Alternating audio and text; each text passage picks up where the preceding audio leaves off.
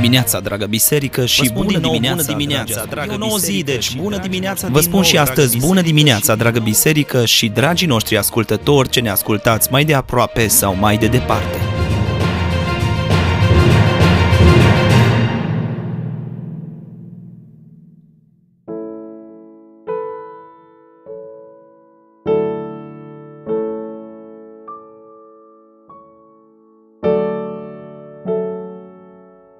Iov, capitolul 35. Un principiu interesant de desprins astăzi și anume imobilitatea lui Dumnezeu. Adică el rămâne veșnic același, în toate atributele și în abilitățile sale neafectat, neinfluențat de nimeni și nimic, neschimbat. Dacă păcătuiești, ce rău îi faci lui? Și când păcatele ți se înmulțesc, ce îi faci lui? Dacă ești drept, pe de cealaltă parte, ce-i dai lui? Ce primește el din mâna ta? Interesant, pentru că, deși la o primă vedere aceste versete par a fi o poartă spre a trăi oricum, lucrurile nu stau chiar așa.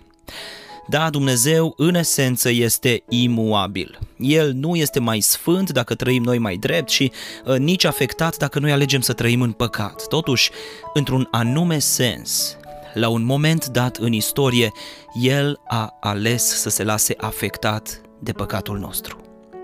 Și aici găsim uh, un indicator în capitolul de azi spre dragostea lui Dumnezeu pentru noi.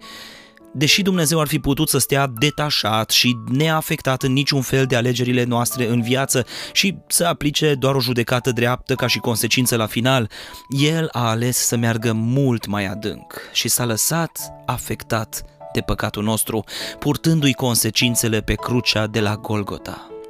Nu, nu în dumnezeirea lui a fost afectat Isus, însă ceea ce a însemnat despărțirea de Tatăl pentru el, noi nu vom putea pricepe niciodată. Deci, pe de o parte, aș vrea să demontăm ideea că putem trăi oricum, că asta oricum nu-L afectează pe Dumnezeu. Da, nu îl afectează în uh, esența lui, în dumnezeirea lui, însă îi întristează inima de Tată. Duhul Sfânt este întristat, ne spune Scriptura, și nu avem voie să pierdem din vedere și să ne batem joc de prețul nespus de mare plătit pentru fiecare păcat al nostru. Iar pe de cealaltă parte aș vrea să demontăm și ideea că îi aducem vreun beneficiu sau chiar că îi facem un favor lui Dumnezeu dacă trăim cu dreptate. Da, El se bucură de toți cei ce trăiesc în neprihănire, însă El nu este mai sfânt, nici mai vrednic de laudă, nici mai câștigat, nici mai înălțat dacă eu caut să trăiesc în neprihănire. Unde vreau să ajung? Aud oameni spunând, l-am dezamăgit pe Dumnezeu. Dumnezeu e dezamăgit de mine. Ar fi trebuit să fiu la un alt nivel astăzi, mult mai sus. Asta ar fi așteptat Dumnezeu de la mine și uită-te la mine unde sunt. E bine, dacă gândești așa, lasă-mă să te dezamăgesc eu și să-ți spun că nu ai cum să-L dezamăgești pe Dumnezeu. Asta pentru că El știe exact unde ești, ce ai făcut și ce urma să faci. Dar nu spun că îi place ce ai făcut, dar nu-i dezamăgit. Asta ar însemna că el ar depinde de tine și și-ar fi pus încrederea în tine și acum că tu ai dat-o în bară, na, ce o să facă Dumnezeu și cum o, o să o scoată la capăt? Nu, el nu este afectat de ceea ce ai făcut în sensul că nu îi poți încurca socotelile. Da, poți pierde tu anumite lucruri, dar nu el. Dar în același timp asta e o încurajare pentru tine.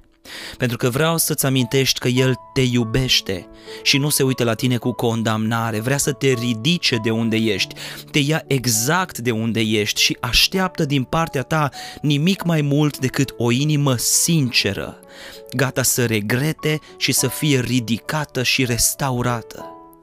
Primește deci încurajarea Lui de azi și dorința Lui de a lucra în viața ta și lasă-te luat de unde ești, de brațele Lui, iubitoare de tată.